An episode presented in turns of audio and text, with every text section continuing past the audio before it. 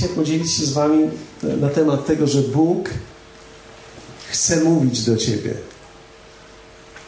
Chce przemawiać do Ciebie. Bóg chrześcijański jest Bogiem, który mówi. To jest Bóg, który buduje swoją relację z nami, mówiąc do nas, przemawiając do nas, rozmawiając z nami. Wiecie, wielu ludzi ma różne doświadczenia modlitwy. Niektórych doświadczenia modlitwy są takie, że cieszą się, że mogą Bogu coś powiedzieć. Albo że mogą się Bogu wyżalić. Albo że mogą posiedzieć w Jego obecności, po prostu sobie posiedzieć.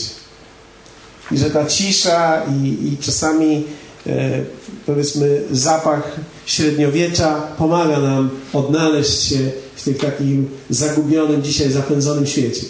I to są piękne doświadczenia. To nie są złe doświadczenia, ale w tych doświadczeniach czasami możemy nie rozpoznać Boga, który jest Bogiem Biblii. Bóg, który jest autorem tego słowa.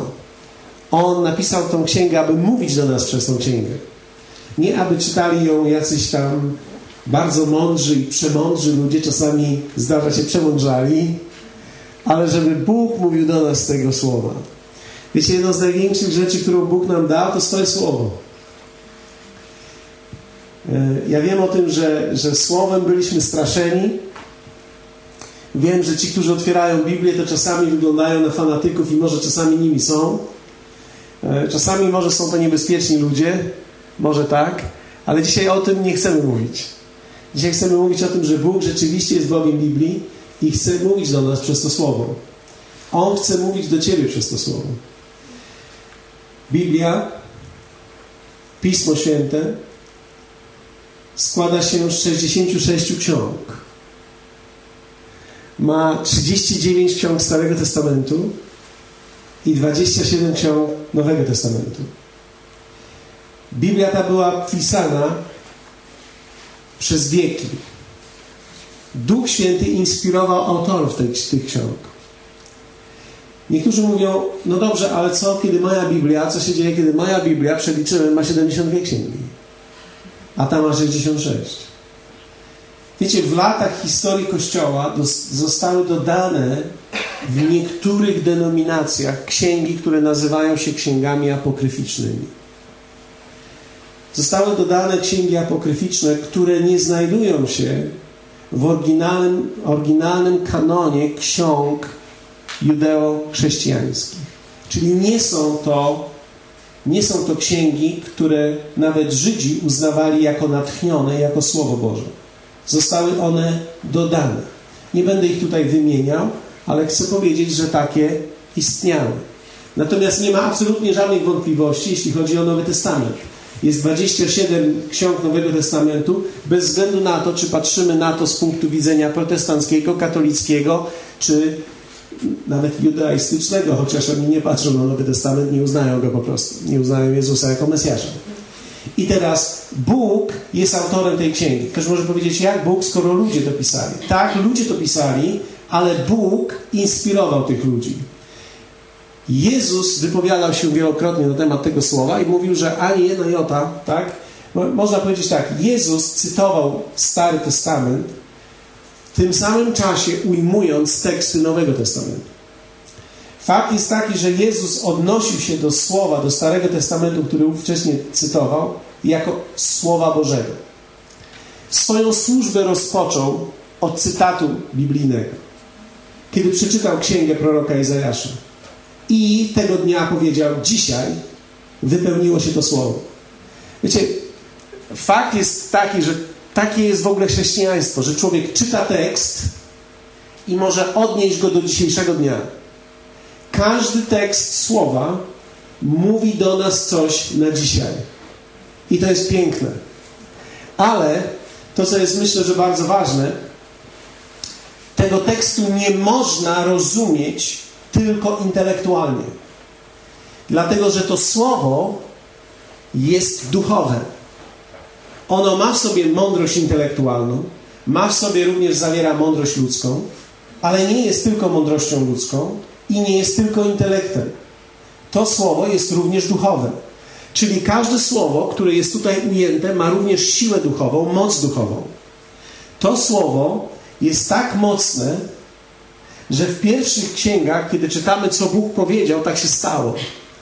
Czyli możemy powiedzieć, że słowo tak naprawdę jest fundamentem wszelkiego stworzenia. Ty istniejesz dzięki słowu. Dzisiaj tutaj jesteś dzięki słowu. Rodzimy się na nowo dzięki słowu. Tak naprawdę słowo jest podstawą i jest fundamentem wszystkiego. Między innymi myślę, dlatego diabeł tak bardzo walczył i walczy w dalszym ciągu, aby to słowo w pewien sposób ograniczyć jego wpływ. Tak tylko jak to jest możliwe, żeby ludzie nie znali tego słowa, nie czytali tego słowa. Jedną z, jedną z rzeczy, którą widzimy dzisiaj w Polsce jest żniwo, czasami nawet i niebezpiecznych sekt, dlatego właśnie, że ludzie nie znają Słowa Bożego. I ponieważ nie znają Słowa Bożego, bardzo łatwo jest ludzi oszukać. Dlatego wierzę w to, że każdy wierzący, każdy chrześcijanin powinien znać to Słowo. Powinien mieć to Słowo. Myślę, że każdy z Was powinien zaopatrzyć się w to Słowo i mieć je w domu. Każdy, zachęcam, powinien mieć osobistą Biblię, którą sam czyta, którą sam podkreśla. Wiecie, nie ma nic złego w podkreślaniu Biblii. Dlatego, że ta księga, ten tekst, tak, dobrze, tak bardzo jak on jest święty, tak też jest praktyczny. Trzeba umieć również rozpoznać, co Bóg mówi do mnie na dzisiaj.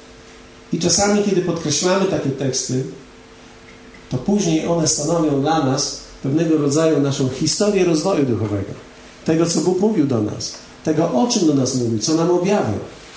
Ten tekst, tak jak powiedziałem, ma aspekt duchowy. Więc jeśli ma aspekt duchowy, zawiera również prawdę duchową. Prawda duchowa to nie jest tak jak prawda fizyczna. Prawda duchowa wymaga objawienia. Prawda fizyczna, naturalna wymaga tylko intelektualnego pojęcia. Natomiast prawda duchowa wymaga duchowego przyjęcia. I do tego potrzebne jest objawienie. Nie objawienie świętego Jana, ale objawienie, czyli wejrzenie duchowe w tekst. Ja muszę wiedzieć wewnątrz siebie, co ten tekst do mnie mówi. Dlatego też, aby ten tekst rozumieć, potrzebne są dwie rzeczy. Może trzy. Potrzebujesz mieć Biblię. Po drugie, potrzebujesz być narodzony na nowo, aby Twój duch był żywy. Dlatego, że jeśli Twój duch, dopóki Twój duch jest martwy, o tym będziemy mówili też za chwilę, ale dopóki człowiek nie jest narodzony na nowo, nie może ujrzeć, czy też wejrzeć w duchowe prawdy. Dlatego ludzie, którzy nie są narodzeni na nowo, siedzą na takim spotkaniu, jak to, bądź też w niedzielę, i po prostu się mogą nudzić. Ponieważ dla naturalnego człowieka, naturalnego mam na myśli tylko takiego, który je, pije, chodzi do pracy, wraca, tak, kładzie się spać i tak dalej, i tak dalej. Człowieka, który prowadzi tylko taki rodzaj życia, to słowo jest głupstwem. Jest nonsensem. Bez sensu się zajmować takimi rzeczami. Natomiast dla człowieka, który jest duchowym człowiekiem, czyli duchowy to nie jest jakiś tam duchowny, duchowy to jest człowiek zrodzony z Boga, zrodzony z Boga, człowiek duchowy, ma wejrzenie w ten tekst i nagle ma światło na ten tekst. On widzi ten tekst, on ma dla niego znaczenie, ma sens, on się mieści nie tylko w kategoriach jego intelektualnych, ale również rozumie go wewnątrz siebie duchowo, widzi prawdę, widzi tak jakby w potrójnym wymiarze, tak? Ludzie, wyobraźmy sobie, nie, to będzie w ten sposób. Ludzie cieleśni widzą na płasko, a ludzie duchowi widzą w trójwymiarze. I w momencie, kiedy masz Biblię i jesteś narodzony na nowo, masz szansę widzieć w trójwymiarze.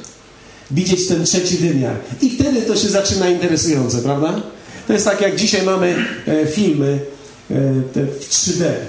No, filmy w 3D, które się ogląda, są e, tak, ciężko z powodu tych okularów, ale, ale one są interesujące. Ogląda się to ciekawie, kiedy coś do ciebie przemawia inaczej niż do tej pory. Wcześniej widzieliśmy to na płaskim ekranie, teraz widzimy to w trzech wymiarach, tak jakbyśmy mogli zajrzeć do tego z boku. Świat zaczyna być zupełnie inny, kiedy jesteśmy zrodzeni na nowo. I trzecia rzecz, potrzebujemy Ducha Świętego. Ponieważ Duch Święty, który jest autorem tego tekstu, obiecuje, że zawsze będzie przy Tobie. Przy Tobie, przy Tobie, przy Tobie, przy Tobie, przy Tobie, przy Tobie. On będzie przy Tobie i On będzie Ci objawiał ten tekst. Czyli to jest jedyna księga, której autor jest zawsze z Tobą. I On będzie w stanie Tobie opowiedzieć o tym, co się tutaj dzieje.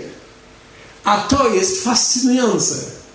Dlatego, że to, co się tutaj dzieje, nie ma wpływu tylko na Twoje życie po śmierci, ale ma realny wpływ na Twoje życie tutaj na Ziemi. Dlatego, że człowiek nie może być szczęśliwy na Ziemi, żyjąc tylko w dwóch wymiarach. Bo człowiek nie został stworzony do dwóch wymiarów. Wiecie, kiedy patrzę na moje psy, ja im współczuję. Niektórzy patrząc na psy, zazdroszczą im, bo myślą sobie, one przynajmniej nie mają problemów, ale w pewnym sensie jakieś mają, egzystencjonalne mają, ale, ale ja im współczuję, ponieważ to nie do nich jakby zostało to napisane. One nie mają wejrzenia, nie mają wglądu, nie mają możliwości, aby żyć tym Bożym życiem. One żyją w płaskim życiem. Wiecie, gdy miska rano się porusza, to jest dla nich znak. I w pewnym sensie oni mają takie życie, ale my ludzie nie zostaliśmy powołani tylko do michy i do łychy, ani tylko do telewizora, ani tylko do pracy, nawet nie tylko do prokreacji i pomnażania społecznego, ale zostaliśmy powołani do obfitego rodzaju życia tutaj na ziemi. Zostaliśmy powołani nie jako istoty tylko ludzkie, ale kiedy patrzycie na człowieka, który był stworzony na obraz i podobieństwo Boże, mieliśmy być jak Bóg na ziemi.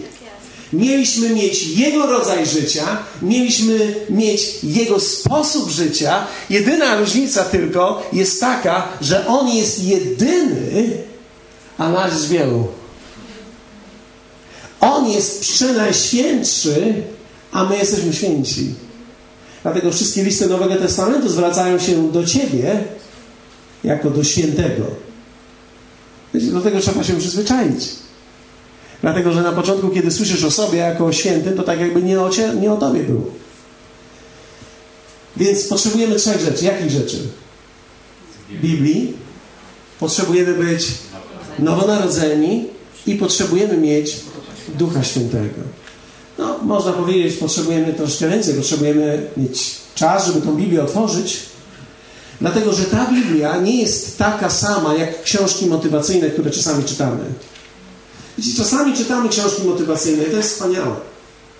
Ale to jest większe niż jakakolwiek książka motywacyjna, jakakolwiek książka przyrodnicza opisująca.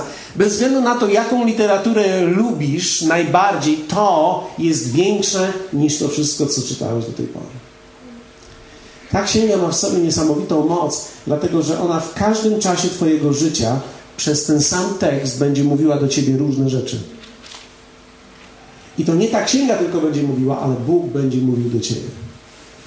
Więc Dzisiaj będziemy, w zasadzie rozpoczniemy, a dzisiaj nie skończymy oczywiście. I ktoś może zadać pytanie, a czy był taki moment, kiedy skończyłeś? E, no nie, mam punkty końcowe, ale nigdy nie kończę, prawda? Ponieważ to jest podróż, życie chrześcijańskie jest podróżą. Więc mam e, dzisiaj początek i zobaczymy, w którym miejscu skończymy. E, mam nadzieję, że, że macie chwilę, przynajmniej te 35 minut jeszcze. Spróbujemy pociągnąć w słowie, ale będziemy teraz czytać tekst. Dobrze? Po pierwsze chciałbym, żebyśmy zobaczyli, że jest wielka różnica pomiędzy pojednaniem a zbawieniem. I oczywiście to na razie brzmi bardzo tak y, teologicznie i bardzo tak skomplikowanie, ale zobaczcie. List do Rzymian, 5 rozdział, werset 6 do 11. Y, mogę dać swoją Biblię, pożyczyć na to spotkanie, jeśli ktoś z Was chciałby Szósty rozdział. Szóst, piąty rozdział, werset 6 do 11. Jeśli ktoś z Was chciałby. Ok. Macie Biblię prawda? Okay. List do Rzymian, 5 rozdział, werset 6 do 11. Dzisiaj mamy wspaniałą klasę. Posłuchajcie. Wszak Chrystus, gdy jeszcze byliśmy słabi, a może ktoś z Was jeszcze potrzebuje Biblii, to możemy przynieść e, z naszego może pokoju, tak? Żebyśmy... Może Krzysztof, tak? Przyniesie, to wtedy będzie łatwiej. E, w pokoju kursów, tak? Tam jest kilka Biblii. Wszak Chrystus, gdy jeszcze byliśmy słabi, wszyscy mają ten tekst? We właściwym czasie umarł za bezbożnych. O kim tu jest mowa? O nas. Jedna z głównych prawd, którą oczywiście czytamy to w liście do Rzymian trzecim rozdziale, w wersecie 23 czytamy, że wszyscy zgrzeszyli. Każdy człowiek zgrzeszył. Nie ma znaczenia, że się narodziłeś w domu pobożnym, nie ma znaczenia, że się narodziłeś w domu katolickim czy protestanckim, nie ma znaczenia, czy Biblia była od samych Twoich zarannych dziejów na, na samym początku, czy też nie. E, zapraszam do środka. Nie ma znaczenia, nie ma znaczenia, czy Biblia e, była i czy ją czytałeś. Ma znaczenie tylko jedno, że każdy z nas, kto się tutaj urodził na tej ziemi, każdy, absolutnie każdy, urodził się z potencjałem do grzeszenia. I by, jest taki moment w Twoim życiu, w którym wybierasz zło, nie dobro. I Ty nie musisz mieć 21 lat, żeby wybrać zło czy dobro. My wybieramy to złe już mając 3, 4, 5, 6 lat. Zgadza się? Zwróćcie uwagę, kiedy człowiek idzie do przedszkola, w przedszkolu mamy te same zabawki z jednego powodu. Dzieci nie chcą się dzielić. Więc jeśli jeden ma tą zabawkę, drugi też chce mieć tą samą zabawkę i zrobi wszystko, żeby zabrać tą zabawkę słabszemu. Dlaczego? Ponieważ natura Adama przenika nas i my umieramy z powodu naszego grzechu, naszej grzesznej natury, którą mamy. Ona zostaje przez, przez prawo ożywiona, przez życie w świecie ożywiona i zaczynamy walkę. Dlatego Biblia mówi w liście do Rzymian 3:21 i 23 wszyscy zgrzeszyli i pozbawieni są chwały Bożej. Więc kiedy Chrystus umarł za bezbożnych, umarł za ciebie, umarł za mnie, umarł za cały świat. Na tej ziemi nie było nikogo pobożnego z wyjątkiem tego, który się pobożnym urodził. To jest Jezus Chrystus. Urodził się pobożnym ponieważ urodził się, i teraz posłuchajcie mnie, bo to jest bardzo ważne, on był pobożny nie dlatego, że Maria była pobożna, on był pobożny dlatego, że ojciec jego, który dał nasienie, był pobożny. Maria, jako kobieta, była tą osobą, która niosła w sobie nasienie Boże. I z powodu tego nasienia Bożego, żeby to dobrze zrozumieć, musimy też rozumieć, że pokolenie grzechu jest przekazywane linią męską. Tak? To nie chodzi o to, że kobiety są bezgrzeszne. Chodzi o to, że, że w taki sposób przekazujemy życie. Tak? Kobieta przyjmuje życie, poczyna się życie i, za, i, i krew, która płynie, tak? krew, która płynie, nie jest krwią matki, ale ma DNA ojca. Tak? Więc kiedy badamy ojcostwo, badamy, tak? To jest też ciekawe, że bada się ojcostwo, prawda? Nie można badać matkości, bo wiadomo, jest matkość, tak? Więc wszyscy zgrzeszyli z powodu ojca, którego mieliśmy, który swój początek ma w Adamie, który zgrzeszył.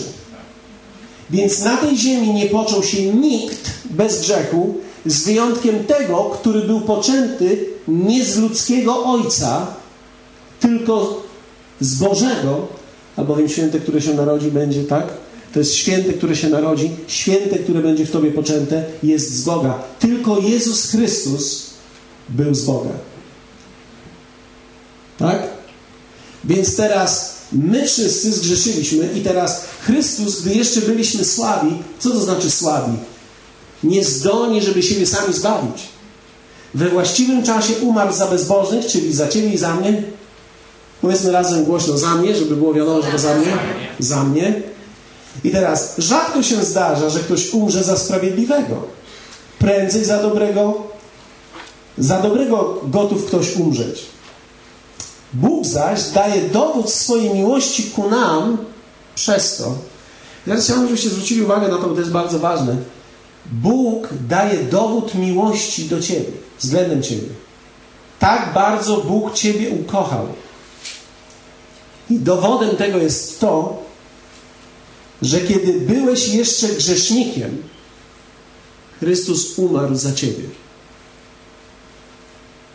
Czyli Ty byłeś grzesznikiem i Chrystus umarł za Ciebie, zanim Ty jeszcze się nawróciłeś. Wiecie, to jest niesamowite. Werset 9 mówi tak: Tym bardziej więc teraz, teraz, usprawiedliwieni krwią Jego, będziemy przez, przez Niego zachowani od gniewu. Ok. Co to znaczy zachowanie od gniewu? Czyjego gniewu? Bożego gniewu. Dlaczego Bóg miałby się gniewać na ciebie?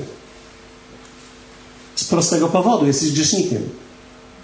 Bo byłeś grzesznikiem. W momencie, kiedy byłeś grzesznikiem, Bóg nie miał wyboru, musiał się gniewać na ciebie. Ktoś może powiedzieć, no miał wybór, mógł, mógł się zaprzyjaźnić ze mną przecież. No nie mógł się zaprzyjaźnić, ponieważ Bóg nie może zaprzyjaźnić się z grzechem. A ty byłeś pełen Jego. Grzech wychodził wszystkim. Byliśmy grzecz, grzeszni, niegrzeczni, grzeszni od początku do końca. Nasze motywy były chore. Próbowaliśmy przeżyć. Biblia mówi, że byliśmy bez Boga, z dala od obietnic i z dala od przymierza. Żyliśmy sami dla siebie, myśląc tylko o sobie. Żyliśmy tylko dla siebie. Byliśmy pełni grzechu, całkowicie egoistyczni. I Chrystus umarł za nas.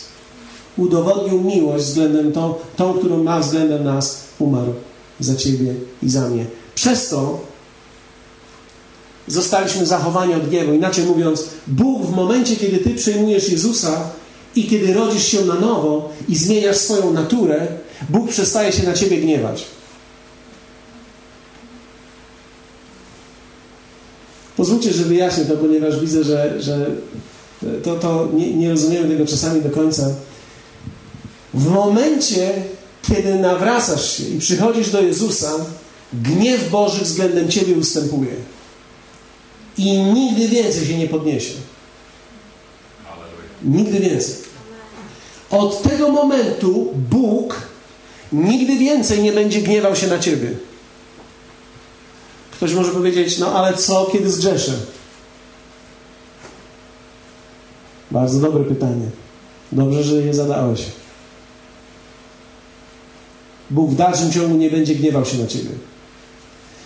Dlaczego? Ponieważ Chrystus umarł nie za grzechy tylko te, które popełniłeś do danego dnia, ale umarł za wszystkie Twoje grzechy, które popełnisz przez całe swoje życie.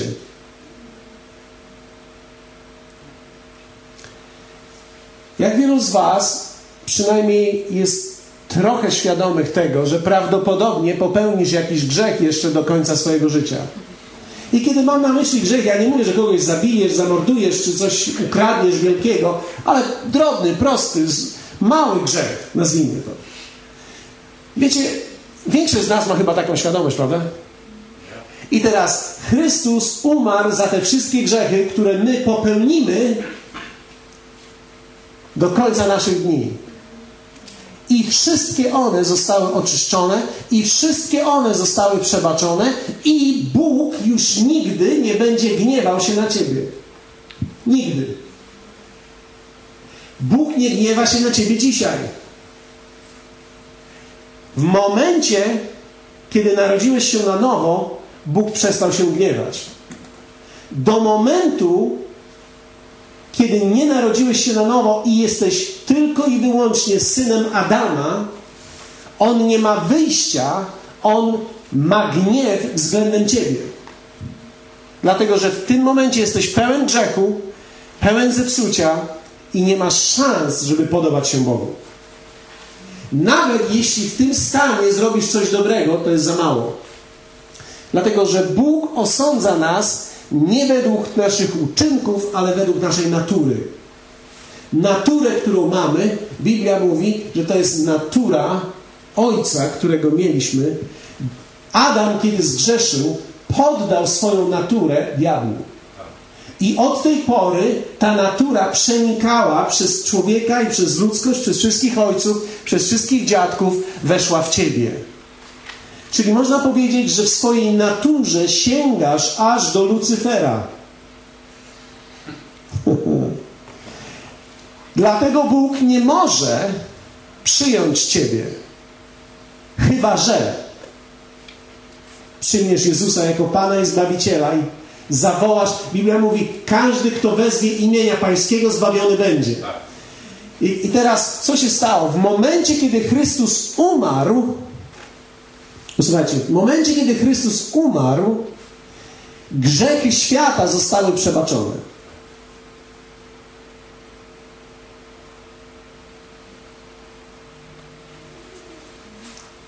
Wszystkie. Grzechy Hitlera, wszystkich najgorszych ludzi, których możesz sobie wymienić, wszystkie grzechy zostały im przebaczone. Zostali oni pojednani z Bogiem. I Biblia o tym mówi, że wszyscy, każdy człowiek został pojednany z Bogiem. Ale teraz, zostali z Bogiem pojednani, ale nie zostali zbawieni, dlatego nie mogą do Niego przyjść. Potencjalnie dług został zapłacony, ale nie został on zaaplikowany, więc w dalszym ciągu żyją zgubionym życiem. Za chwilę wyjaśnię dalej to, bo wiecie, wybrałem to, bo, bo nam się te rzeczy mieszają. Ja wiem, że to jest jeden z fundamentalnych rzeczy, ale my nie rozumiemy, że ludzkość w Chrystusie została pojednana. Tak? I że gniew Boży ustąpił w momencie śmierci Chrystusa. Ale indywidualnie każdy musi przyjąć go przez wiarę żeby to stało się prawdą dla Ciebie.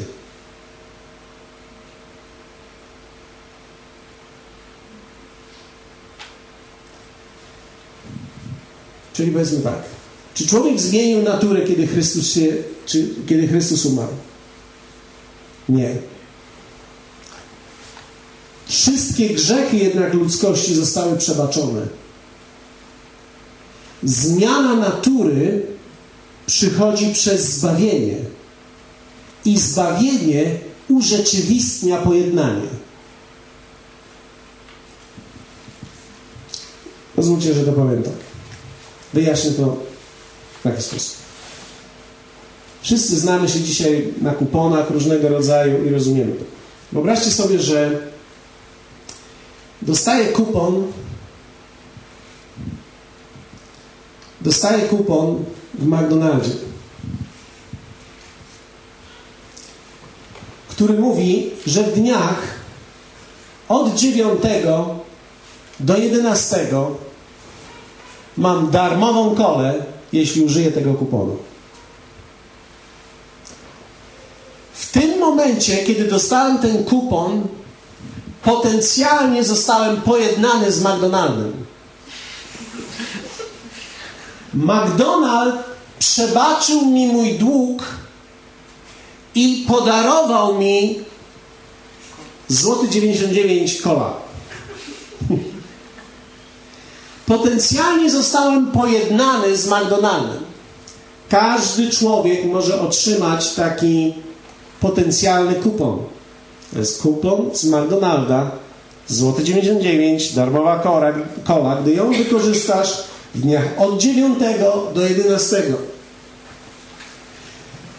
Problem życia jest taki, że ty się urodziłeś 9 i umierasz 11, więc w tych dniach masz możliwość wykorzystania tego. Tak? Nie można tego wykorzystać wcześniej, nie można wykorzystać tego później. Ale wyobraźcie sobie teraz, że Dziewiąty, jedenasty nie reprezentuje mojego życia, ale reprezentuje dni tak jak dzisiaj, więc powiedzmy dzisiaj się zaczyna ta promocja i kończy się jedenastego, czyli kończy się w sobotę. I teraz ja nie wiem nic o tym. Dostałem to pocztą, przyszło do mnie, mam to w kopercie, mam to na biurku, zostałem pojednany oficjalnie z McDonaldem, ale nie wiem o tym. Taka jest większość ludzkości dzisiaj. Dostali list, zostali pojednani, ale nie wiedzą nic o tym. Ale teraz wyobraźcie sobie, że znajduję to. Tylko znajduję to dwunastego. Wyciągam w moim biurku, wyciągam z koperty kupon i nagle dowiaduję się, hej, ja mogłem dostać kolę w McDonaldzie za złoty 99. Problem jest tylko taki, że ja już nie mogę z tego skorzystać, ponieważ promocja minęła, bo była do danego dnia. Tak wygląda pojednanie. Pojednanie jest promocją, którą dostałeś w liście. Zbawienie to jest wtedy, kiedy we właściwym czasie znalazłeś to, poszedłeś do McDonalda, pokazałeś kupon i dostałeś kolę. Wtedy kola stała się Twoim udziałem. Tak samo jest z pojednaniem i zbawieniem. Wszyscy ludzie w Chrystusie, który umarł za nich, zostali z Bogiem pojednani. Jest tylko jeden problem. Nie wiedzą o tym. Drugi problem. Czas leci.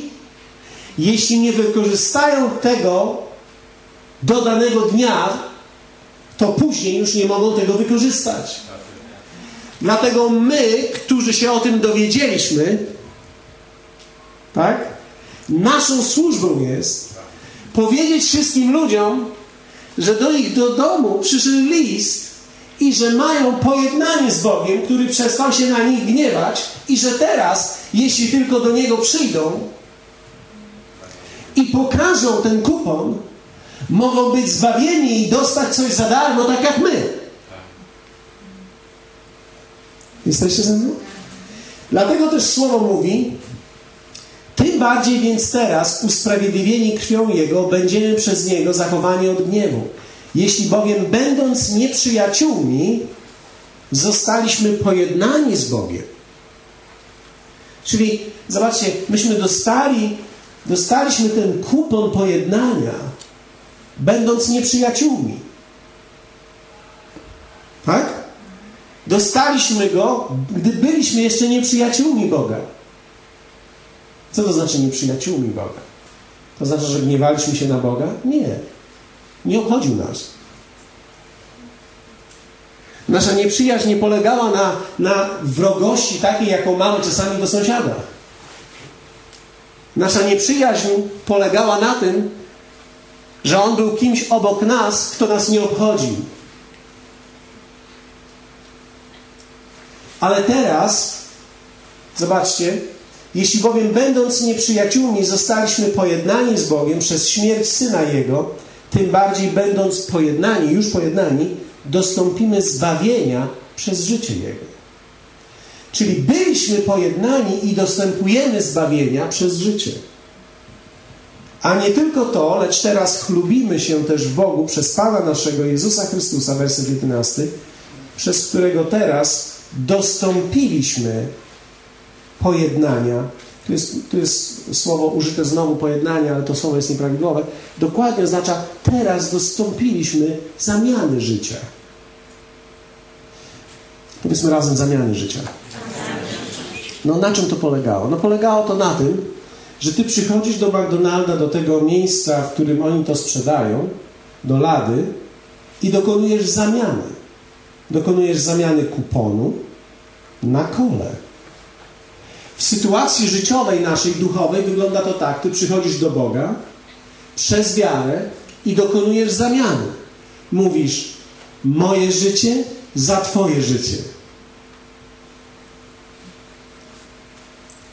Chrystus umarł zamiast Ciebie. Czyli teraz ty przychodzisz do niego i przez wiarę mówisz: Biorę to. Biorę to. Podoba mi się ta zamiana. Nie będę musiał cierpieć do końca życia, nie będę musiał cierpieć męk piekielnych, będę zbawiony, biorę to. To, co dla mnie uczyniłeś, zgadzam się na tą promocję i biorę to. Ta promocja podoba mi się. Może Wam podoba się taka promocja. Grzeszyłeś, byłeś nieprzyjacielem Boga, to znaczy nie obchodził Cię Bóg, żyłeś po swojemu, nasienie Lucyfera było w Tobie i teraz nagle z tego powodu Chrystus umiera za Ciebie i daje Ci nowe życie. I teraz nic nie musisz robić, tylko przyjść do Niego i uwierzyć w to i dokonać tej zamiany. Kto by nie chciał? Każdy człowiek, kto to zrozumie, chciałby. Teraz tak. Wszyscy ludzie, którzy żyją obok Ciebie, albo wielu tych ludzi, którzy żyją obok Ciebie, mają dokładnie taką samą sytuację. Promocja trwa, ale oni o tym nie wiedzą. I teraz w drugim liście do Koryntian, chciałbym, żebyście otworzyli również ten tekst. I kiedy otwieracie, pozwólcie, że powiem dalej. Czyli to oznacza, że zanim Ty się urodziłeś, Bóg Ciebie pojednał. Chrystus pojednał Ciebie z Bogiem. Marta, zanim Ty się urodziłaś, wiadomo było, że nasienie Adama przeszło na Ciebie. Wiadomo było, że kiedy byłaś mała, nie byłaś od razu chrześcijanką. Musiała, był taki moment, w którym zgrzeszyłaś. Kiedy zgrzeszyłaś, umarłaś duchowo. Kiedy umarłaś duchowo, byłaś nieprzyjacielem Boga, żyłaś dla samej siebie i to jest to, co Ciebie interesowało. I teraz nagle Ty przychodzisz do Boga. Ale zanim przyszłaś do Niego, On już na krzyżu widział Ciebie i pojednał Ciebie z Ojcem. Więc teraz te wszystkie grzechy, które Ty popełniłaś, już za żaden z nich nie pójdziesz do piekła. Za żaden.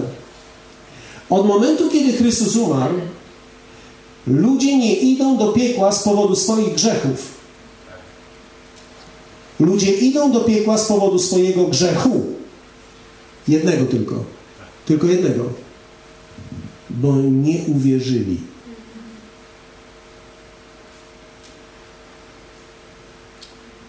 Co to znaczy?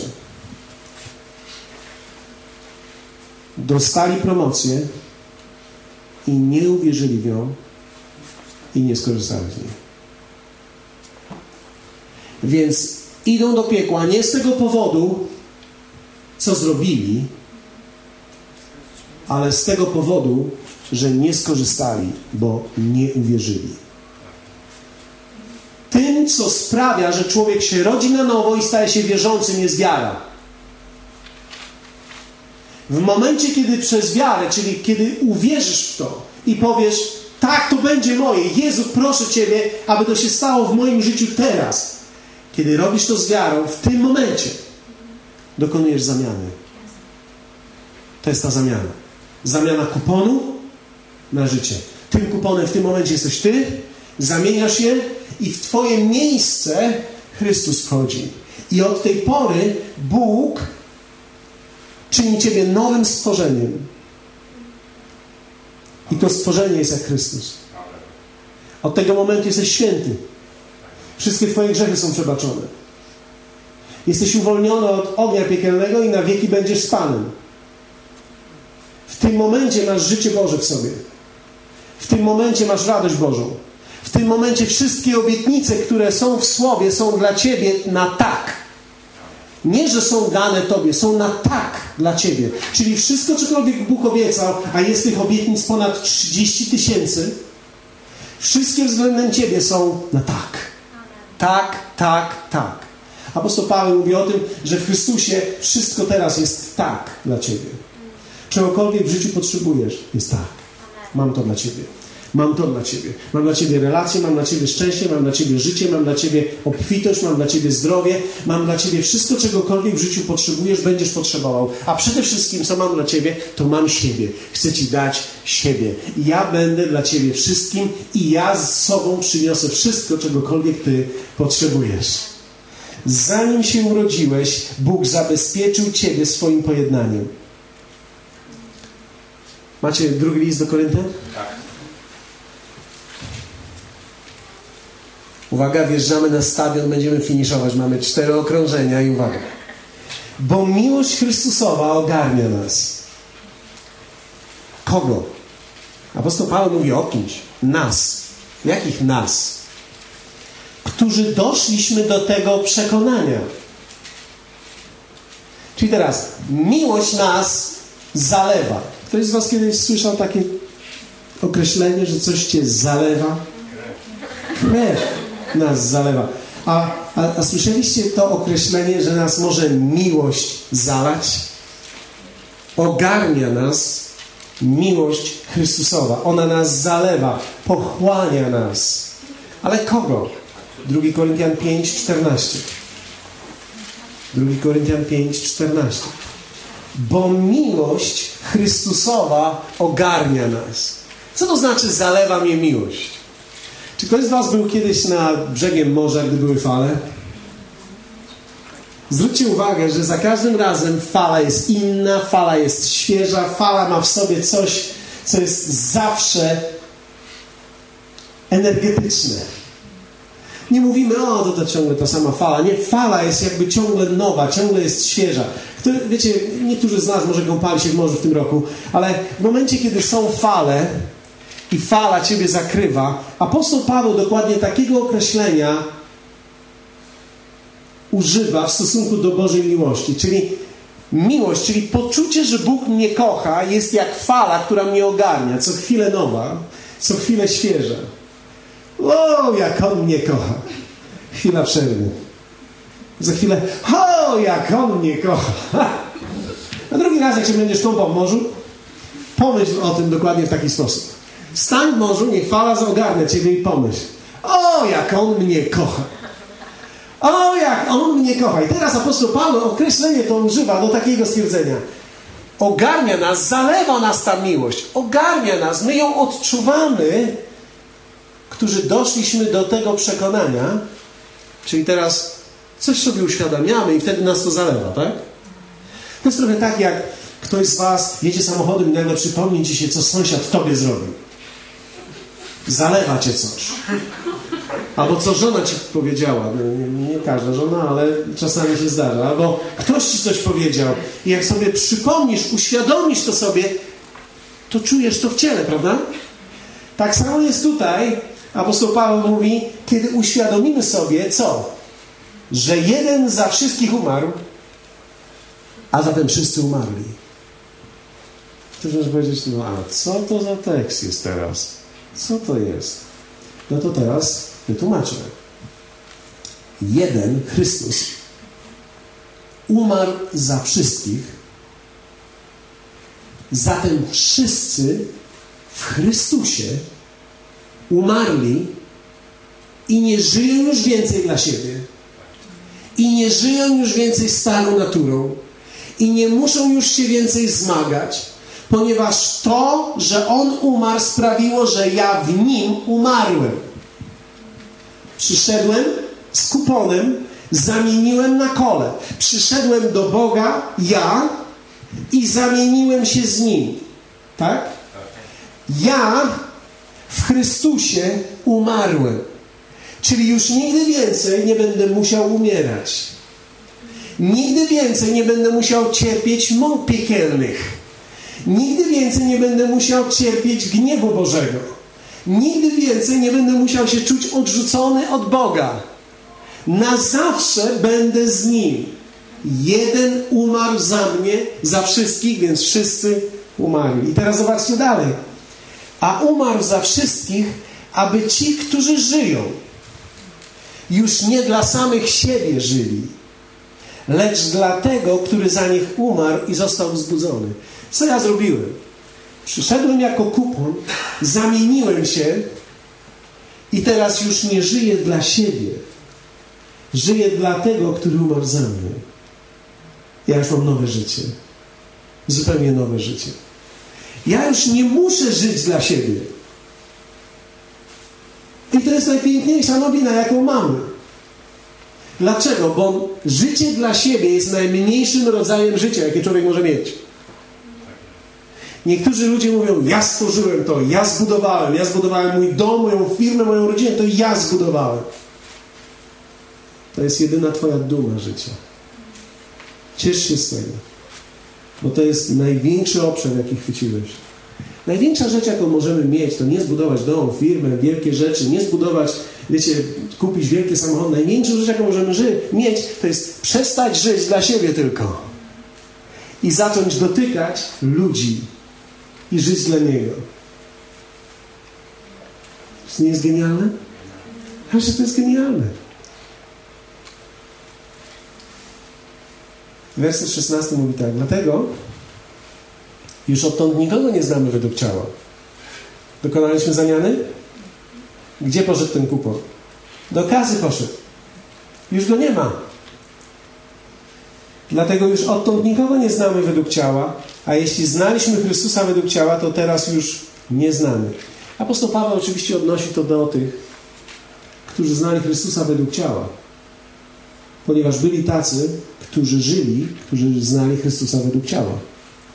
My wiemy o tym, że apostoł Piotr znał Jezusa według ciała. Musiał przestać znać go tylko według ciała. My wiemy o tym, że jego matka znała go według ciała. Musiała przestać go znać według ciała. Co to znaczy znać według ciała? To oznacza widzieć go tylko jako osobę fizyczną, a nie jako zbawiciela świata. Więc on musi stać się dla mnie czymś więcej niż, tak jak czytamy, gdy przyszedł do swojego miasta, tam go nie przyjęli. Dlaczego? Ponieważ mówili, czy to nie jest ten syn Marii? Czy to nie jest ten syn Józefa? Czy jego bracia nie mieszkają tutaj? Czyli oni go znali według ciała, czyli wiedzieli tylko, znali jego adres, jego kod pocztowy, ale nie widzieli w nim nikogo więcej, a on był kimś więcej. On był zbawicielem świata i jest zbawicielem świata.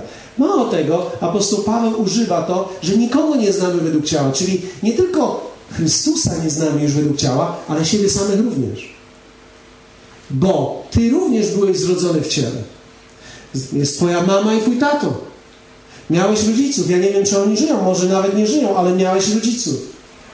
Ale według ciała teraz się już nie liczy. Bo w momencie, kiedy przyjąłeś Jezusa, masz nowego Ojca.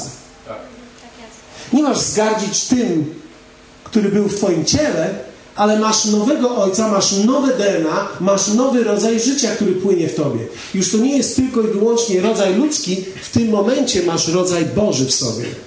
Jesteś Bożym człowiekiem.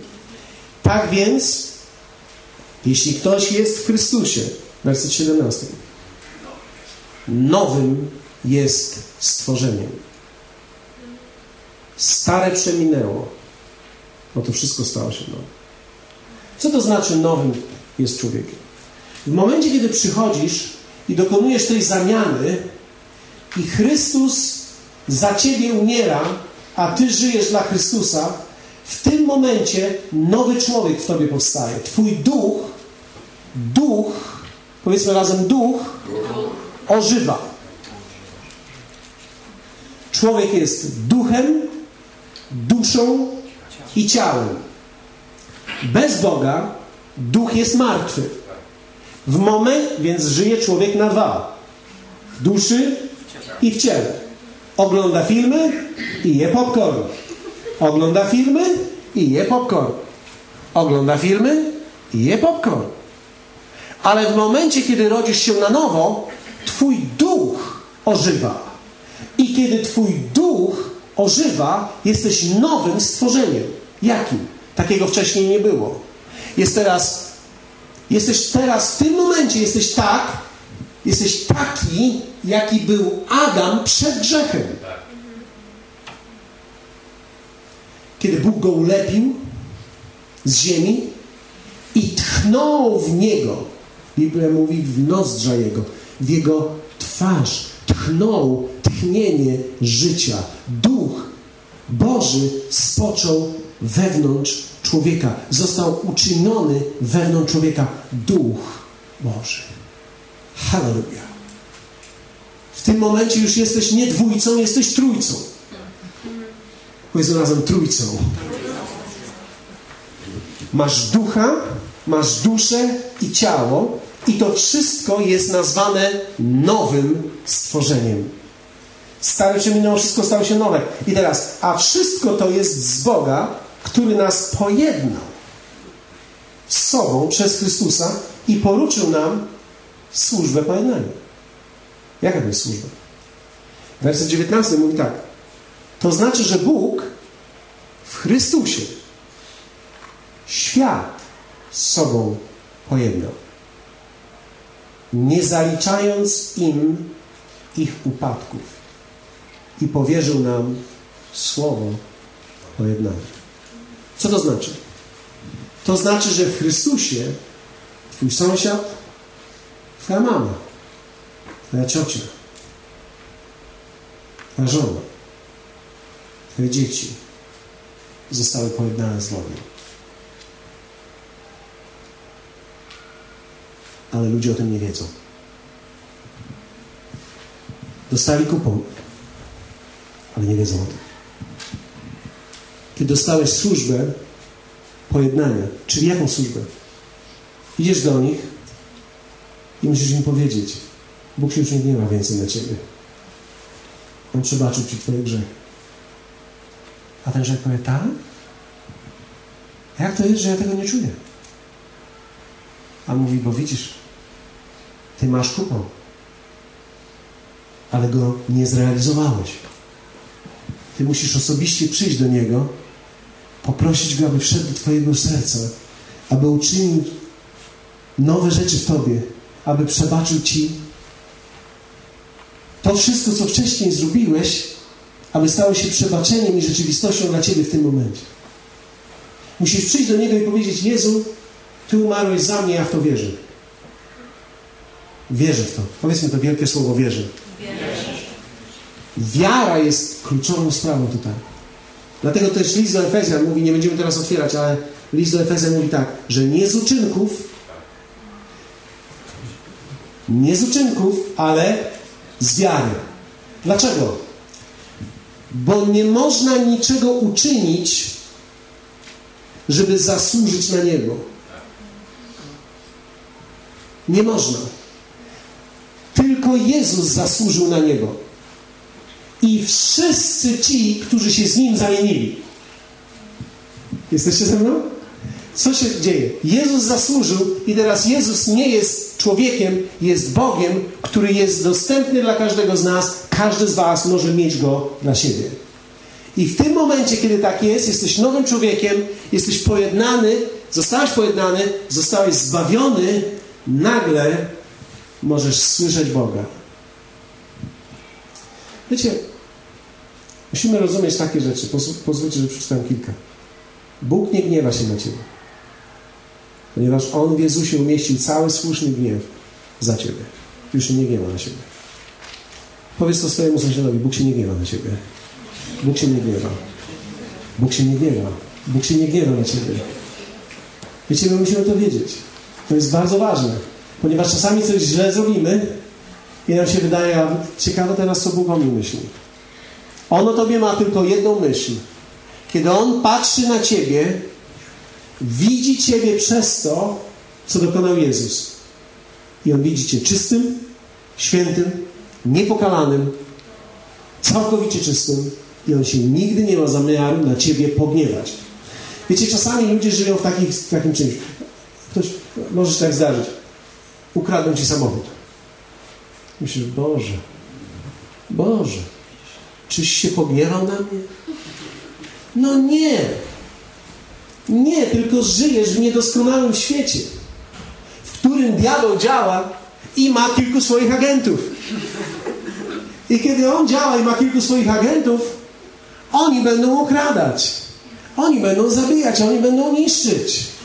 Więc to nie jest to, że Bóg się gniewa na ciebie, żyjesz w niedoskonałym świecie. Nie możesz interpretować wszystkiego, co ci się źle dzieje, jako tego, że być może Bóg źle myśli o mnie, może się pogniewał. Na przykład straciłem pracę. Mm, już teraz nie. Bóg się gniewa na mnie. Nie, On się nie gniewa na ciebie. On nie może się na ciebie pogniewać. Jeśli miałby się na ciebie pogniewać, to jest tak, jakby się pogniewał na Jezusa. A on nie może się na Jezusa pogniewać. Zostałeś pojednany, a teraz możesz być zbawiony. Czyli dostałeś mailem, dostałeś kupon, możesz teraz go zrealizować. Zobaczcie, Bóg nie zbawia nas automatycznie. On zbawia nas przez wiarę. I teraz każdy człowiek jest pojednany w Chrystusie, ale nie każdy będzie zbawiony. Dlatego to, że człowiek ma kupon, wcale nie oznacza, że będzie miał kole. Musi sam pójść osobiście. No z kuponem jeszcze jest tak, że można komuś go dać. Tylko ten kupon, który dostałeś, on ma Twoje imię, nazwisko. Ty musisz go sam osobiście zrealizować. Nie można tego zrobić za kogoś. Dlatego nie ma czegoś takiego jak ojciec chrzestny. Czyli ja będę wierzył za ciebie. Ty nie wiesz, nie możesz, jesteś nieświadomy. Ja będę wierzył. No problem jest taki, że jeden człowiek za drugiego nie może uwierzyć. Ty musisz wierzyć osobiście. Ja nie mogę zrealizować kuponu, który ma Twoje imię, nazwisko. Ty musisz go zrealizować. Ty musisz osobiście przyjść. No i teraz kilka rzeczy. Pierwsze, moje grzechy zostały przebaczone i wierząc w to, przyjmuję nowe życie do swojego wnętrza i staje się w tym momencie, Biblia mówi, niebieski. Nie będziemy czytali tych wszystkich fragmentów, ale ci, którzy czytają, jesteśmy niebiescy, tak? Jesteśmy Boży, niebiescy. Drugie, mam nowe życie w sobie, jestem Bożym dzieckiem. Kiedy przyjąłem Jezusa, kiedy zamieniłem się z Nim, kiedy osobiście odebrałem ten kupon i zrealizowałem ten kupon, mam nowe życie w sobie, jestem Bożym dzieckiem. Wiecie, niektórzy ludzie mówią, wszyscy ludzie na ziemi to są Boże dzieci. Nie. Potencjalnie tak. Potencjalnie tak. Ale prawdziwie nie. Dopóki człowiek nie zrealizuje tego kuponu osobiście, nie jest Bożym dzieckiem. Potencjalnie może być Bożym dzieckiem, ale nie jest. Dlatego Biblia mówi w Ewangelii Jana w pierwszym rozdziale, w wersecie 12 tym, którzy Go przyjęli. Tym, którzy Go przyjęli. Powiedzmy te słowa. Tym, którzy Go przyjęli. Dał prawo, aby się stali dziećmi Bożymi. Ty przez osobistą realizację kuponu nabywasz prawo do coli. Tym, którzy go przyjęli osobiście, dał prawo, aby się stali dziećmi Bożymi. Czyli dziećmi Bożymi nie są wszyscy ludzie. Tak? Czwarte. Bóg będzie mówił do mnie, do ciebie, przez swoje słowo. I teraz pozwólcie, że wezmę i, i powiem kilka praktycznych słów i, i na tym skończymy dzisiaj. Jak Bóg do nas mówi? Zostałeś zrodzony z tego słowa. Tak? Tym, którzy go przyjęli. Co przyjęli? Słowo. Dał prawo, aby się stali dziećmi Bożymi.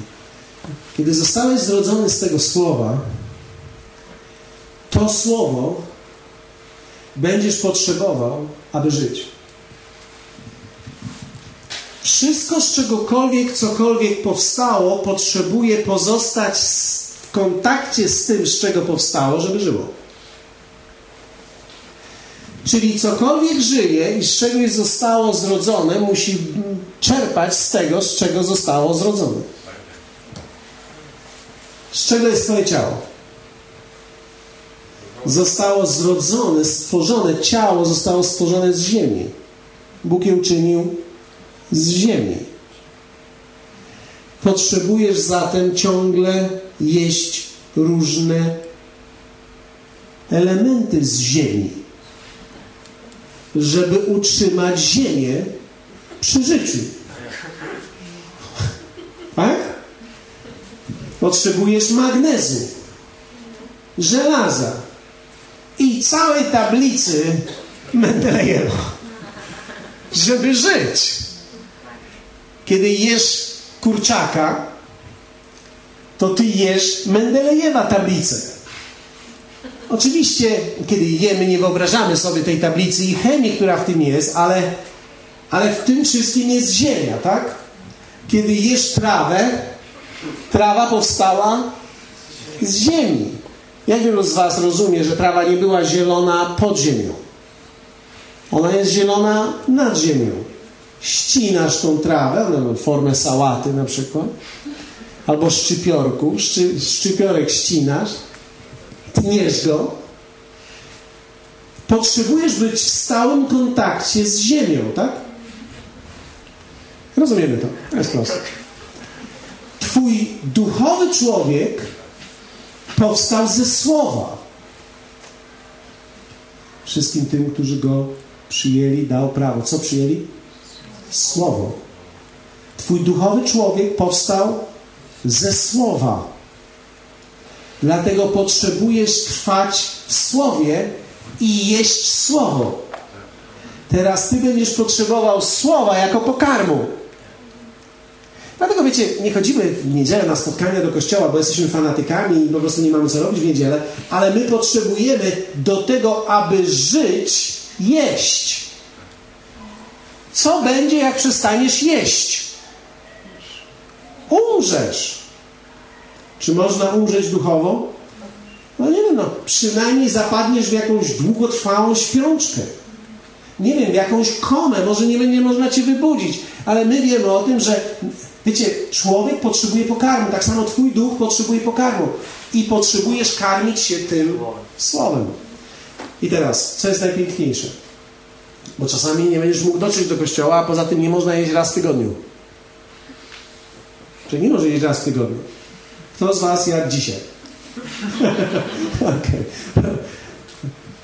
Każdy z nas je przynajmniej kilka razy dziennie. Pomijam już te wszystkie dodatki, które wsuwamy, orzeszki w samochodzie, czy powiedzmy stajemy i bierzemy hot doga na Orlenie, czy cokolwiek innego. No.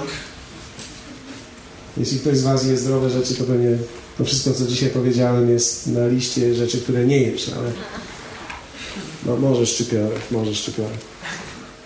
Ale potrzebujesz tego słowa, dlatego Bóg daje Ci to słowo osobiście. I On chce, abyś osobiście je zaczął czytać. Nie możesz powiedzieć, że go nie rozumiesz. Bo kiedy jesteś na nowo narodzony i Duch Święty jest z Tobą i kiedy masz Biblię, otworzysz ją, zrozumiesz ją. Teraz posłuchajcie. Ty nie musisz rozumieć całej Biblii od razu. Bo Bóg nie chce Ci dać zrozumienia całej Biblii. On chce do Ciebie powiedzieć jedno zdanie. Tak? Jak wielu z Was wie o tym, że kiedy ja poznałem moją żonę i pobraliśmy się, to, to nie był dzień, kiedy myśmy się pobrali, to nie był dzień, kiedy ja ją zrozumiałem. Ale to z pewnością był dzień, w którym ona coś do mnie powiedziała. I ja nie oczekuję każdego dnia, że ja ją zrozumiem. Po pierwsze dlatego, że do końca nie można zrozumieć drugiej osoby, po drugie do końca nie można zrozumieć kobiety. E, my jesteśmy jako faceci bardzo prości. Natomiast my potrzebujemy żyć ze sobą, żeby siebie zacząć rozumieć. Więc nie oczekuję, że ona w każdym tekście będzie mówiła do mnie wiele i że poznam ją całą jednego dnia. Nie. Ja chcę z nią być i chcę, żeby powiedziała do mnie zdanie, dwa, trzy. Tak? Wiemy o tym, że każda kobieta mówi więcej niż dwa, trzy zdania, ale to jest akurat piękno, e, ponieważ inaczej siedzielibyśmy w pustce. Pamiętam, któregoś dnia robiliśmy spotkanie dla kobiet i, i, i spotkało się 80 kobiet i nie można było zacząć spotkania, bo one mówiły. I kiedy skończyliśmy, natychmiast był hałas, a później zrobiliśmy spotkanie dla mężczyzn. Było oczywiście o połowa mężczyzn się zebrała niż kobiet. To już jest inna historia. Ale mężczyźni nie trzeba było w ogóle mówić, że zaczynamy, bo oni nic nie mówili. Była cisza i po spotkaniu wszyscy siedzieli i dalej była cisza, więc e, rozumiecie mnie, my, my rzadko kiedy mówimy. Ale Bóg chce mówić do ciebie i chce mówić do ciebie przez tekst tej księgi. I On będzie używał tą księgę, aby mówić do ciebie i musisz nauczyć się jeść z tej księgi. Nie musisz od razu rozpychać żołądka. Małym dzieciom nie daje się od razu 3 litry mleka do wciągnięcia. Daje się im na początku 50 gram, 30 gram, nie, 30 chyba nie, małe 50? 50 gram, później 100. Któregoś dnia pamiętam, tacy byliśmy szczęśliwi, jak nasz syn przeszedł na, na mleko już sztuczne, wydoił całą butlę. Byliśmy zadowoleni, bo spał przez chwilę jak betka, po prostu odjechał. Fantazja. Później całą noc mieliśmy festiwal oddawania tego wszystkimi otworami możliwymi. Ale to tylko od razu mówi nam, że dziecko nie można dać za dużo. Dlatego ty nie możesz teraz od razu, jako młody, wierzący człowiek, który żyje z Bogiem, powiedzieć sobie: Hmm, ta Biblia jest interesująca, chyba ją przeczytam całą. Nie przejdziesz tego. Nie przejdziesz tego. Nie chodzi o to, żebyś przeczytał całą Biblię. Niektórzy chodzą i chwalą się, ja przeczytałem Biblię. Wiecie, nie chodzi o to, żeby Biblię przeczytać. To jest tak, jakbyś powiedział, zjadłem cały bochenek. No, kiedy ja bym był ojcem, się zmartwił. Ponieważ nie wiem, co się stanie, kiedy zjesz cały bochenek. Więc zacznij od porcji małych. Pozwól, aby Bóg mówił do ciebie. Biblię nie czytamy tylko w kategoriach informacyjnych. Czytamy ją, aby On, Bóg, mówił do mnie. Więc kiedy otwieram Biblię, zachęcam Was do czytania Nowego Testamentu na początek i wierzcie mi, nie dlatego, że mam coś przeciwko Staremu Testamentowi, ale po prostu zacznij od nowego. Niektórzy ludzie mówią, a czemu nie cały? No, zacznij od nowego. I może zachęcam Ciebie, weź tylko jedną księgę, Ewangelię Jana. I nawet jeśli powiesz sobie, będę czytał Ewangelię Jana przez rok, to jest dobrze. To jest w porządku. Też możesz powiedzieć, rok, tylko jedną księgę, wystarczy. Gwarantuję Ci, że jeśli rok czasu spędzisz na jedną księgę, na pewno odkryjesz w niej więcej niż ci, którzy przeczytali całą Biblię trzy razy w ciągu roku. Zachęcam Ciebie, że kiedy weźmiesz, rób to w ten sposób. Czy jest w że powiem Wam kilka takich praktycznych rzeczy? Dobierz sobie czas. Nie mów o czwartej rano, Bóg mówi najlepiej. Wiecie, Ty wiesz, o której Ty rozumiesz. Niektórzy o czwartej rano rozumieją coś, niektórzy o drugiej w nocy rozumieją. Niektórzy są sowy, niektórzy skowronki. Tak? Tylko, kiedy jesteś sowa, nie spędzaj do trzeciej, do drugiej w nocy przy telewizorze, tak? Tylko skoro jesteś ta sowa, to sobie wybierz ten czas też na czytanie słowa. Nie musisz czytać godzinami. Jeśli chcesz, możesz. Ale nie czytaj godzinami. Poświęć 15, 20, pół godziny maksimum. Najlepiej 15 minut dla zdrowia. Żebyś sam nie miał zarzutu względem siebie, że stałeś się fanatyczny. Ale kiedy będziesz czytał kiedy masz zamiar czytać, najpierw powiedz: Dziękuję Ci, Ojcze, że dałeś mi swoje słowo. I dziękuję Ci, że będziesz mówił do mnie. Proszę Ciebie, Duchu Święty, mi to słowo. I zacznij czytać. Kiedy będziesz czytał, nie czytaj na akord. Na początku było słowa, słowo było Boga, Bogiem było słowo, było na początku Boga, wszystko przez nie powstało, bez misji powstało, co powstało, nie było życie. Przeczytałem już dwa rozdziały, ty ile? Wiecie, czasami w małżeństwie my tak robimy. Czasami tak robimy, że czytałeś dwa rozdziały, ty ile? Hmm, ja tylko dwa wersety. Widzisz, chodzi o to, żeby Bóg do Ciebie miał szansę coś powiedzieć.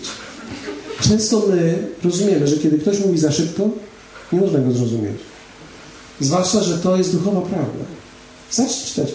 Na początku było słowo. Przecinek jest. I zacznij, pozwól Bogu mówić o tym do Ciebie. posłuchaj chwilę. Przez chwilę bądź w ciszy. Nie słuchaj wtedy RMF-u, że słyszysz dzisiaj podnosimy stawkę 70 tysięcy. I ciebie już korci, czytasz Biblię, wysłać SMS-a, nie wysłać SMS-a. 70 tysięcy by się przydało, wyślę SMS-a. RMFFM. I teraz uczysz się na pamięć RMFFM. Muzyka najlepsza pod słońcem. Uczysz się na pamięć wszystkiego. Czytasz słowo na początku, było słowo, a słowo było Boga. RMFFM. Wiecie, my musimy zrozumieć, że my nie byliśmy przywykli, większość społeczeństwa w ogóle nie jest przywykła do tego, żeby siedzieć w ciszy. Delikatna, wielbieniowa muzyka. Nie od razu wielka orkiestra. Coś na delikatnie, albo w ciszy. I daj sobie 15 minut. Na początku było słowo, a słowo było Boga, a Bogiem było słowo. Ono było na początku Boga. Wszystko przez nie powstało. I teraz, kiedy Bóg zacznie mówić do ciebie, weź sobie jakiś marker i mówisz, no to jest ciekawe. Podkreśl sobie i, za, i zatrzymaj się na tym. I pomyśl, co Bóg mówi do ciebie. Ktoś może powiedzieć, no ale do mnie nic nie powiedział. On mówi do ciebie, kiedy czytasz. I on będzie mówił do ciebie gdzie?